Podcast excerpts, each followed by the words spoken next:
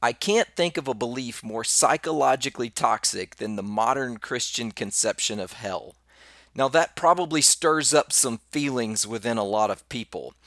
Over time, Christians have believed in different views of hell. And the one that we have today, we call it eternal conscious torment, has derived its legitimacy more from the book Dante's Inferno than it has from the early Christian belief in hell, although, although they've been all over the map. But the belief in conscious eternal torment has really taken root, and there are reasons why.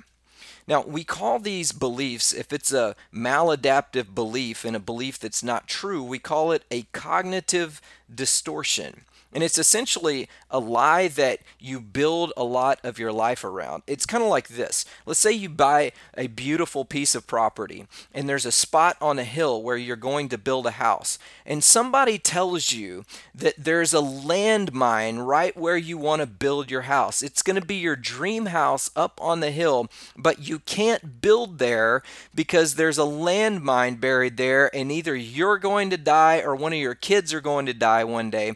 And so the only place you have left to build your house is inferior. It's down in like a ravine. And so you build your house down in this less optimal place, down in a ravine, and then you live there. And so all of your life is now somehow shaped around this. Like you you build you, you build out your yard you have you let your kids play out there and then it floods because you're in a low spot and then things get damaged in your life before you even realize it is built all around the fact that you believed in a lie and all the while there was no landmine but now you have your entire life structured around this lie I, I first realized that the belief in hell wasn't what I thought it was whenever I was in graduate school. And I started reading the original languages and I started studying the original context. And I started to, to, to realize just from uh, with, with little agenda there that, oh my goodness, like this isn't what I thought it was. All my life, I've been painted this picture that if you messed up, that God was up there in the sky watching, and he was going to send you to this place of eternal, conscious torment. Now, those three words are really, really important. One, eternal. So it's the worst, uh, it's the longest amount of time imaginable. Two, conscious, you're not even going to be able to escape being aware that this is happening. And three, torment. So it's the worst thing happening for the longest possible amount of time. So in the evolution of ideas, it makes sense that this idea would take root because of what it does to us psychologically. It's a threat of the worst kind. And if someone threatens you, you can't let go of that threat until you know that it's safe. So, what we have to do is reprocess it. Now, here's how this works it works much like shame works in your brain.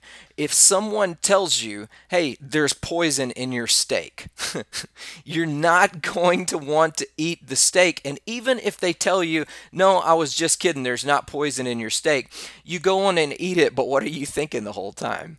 So you can't exactly undo the comment that there was poison in the steak that you're about to eat even if somebody tells you that they were just kidding, and even while you may eat it, you're always going to be wondering. So I've met lots of people who say that they don't believe in an angry God anymore like they used to, who would send you to an eternally conscious, tormenting place. But whenever they're lying on their deathbeds or whenever they're getting older, they say, I just hope that I've done enough to make them happy. See, this is a threat.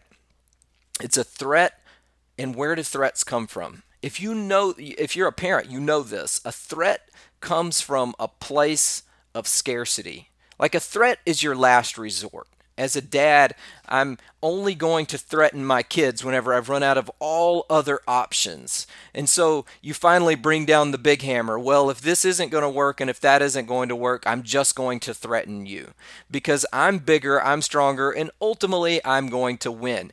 But whenever we project that persona on the creator of the universe or on the big narrative or the overarching God that we believe in, then all of a sudden we've created for ourselves a really, really toxic place because we believe in a universe whose maker or creator or the source behind it all doesn't have enough and is forced to threaten us.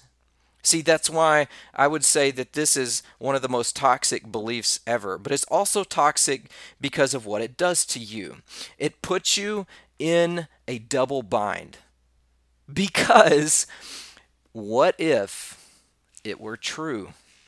What if there actually was such a thing as conscious eternal torment? Can anyone prove that to you that it is incorrect? No. And it's the worst thing imaginable. And so, why not be safe? And it puts you in a double bind. So, it is evolutionarily in the evolution of ideas. It almost seems inevitable that something like this would take root. But what do you do whenever you've already been believing in this belief system that wasn't original to Christianity, that has been put in your brain and it is so difficult to get out? Well, you do with it what you have to do with any other cognitive distortion. In cognitive behavioral therapy, you go through reprocessing of traumatic events. It's much like what happens with PTSD. And, and the similarities between people who have believed in hell and people who have forms of PTSD are pretty striking what you have to do is you have to go back and you have to revisit the place where you first began believing that false belief. Who was it that inserted that belief in your head? Maybe it was an old preacher, maybe it was a grandparent, maybe it was someplace, it was probably early in your childhood when you first got this conceptualization. And you have to go back and revisit that place because this isn't about logic. See, what a lot of people want to do is they want to like take all of the Greek words and they want to have this big spreadsheet and break it all down and figure out what belief came from where and all of this. And like who has time for all of that? One. And then who knows if they're right if they do all of that? Two. And so you can do that and and I've gone through a lot of that. But ultimately ultimately it's not going to make you feel any different or change your emotional state in which you are locked into this cognitive distortion. You have to go back to the place where somebody first told you there was a landmine on the hill or where they told you there was poison in your steak. And you have to revisit that scenario in your brain and then you have to reprocess it. And it may take several times of doing this, but whenever you get there in a calm state and you let yourself relive that and you reprocess that belief and you say, you know what? What if, what if that person didn't know everything? What if that person had a reason why they were wrong about this? And what if it wasn't true.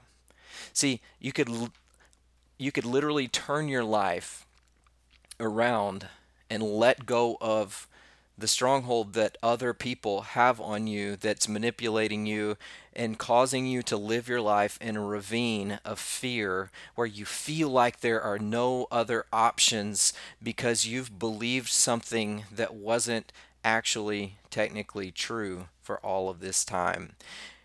And then you can start to build your life up on the hill.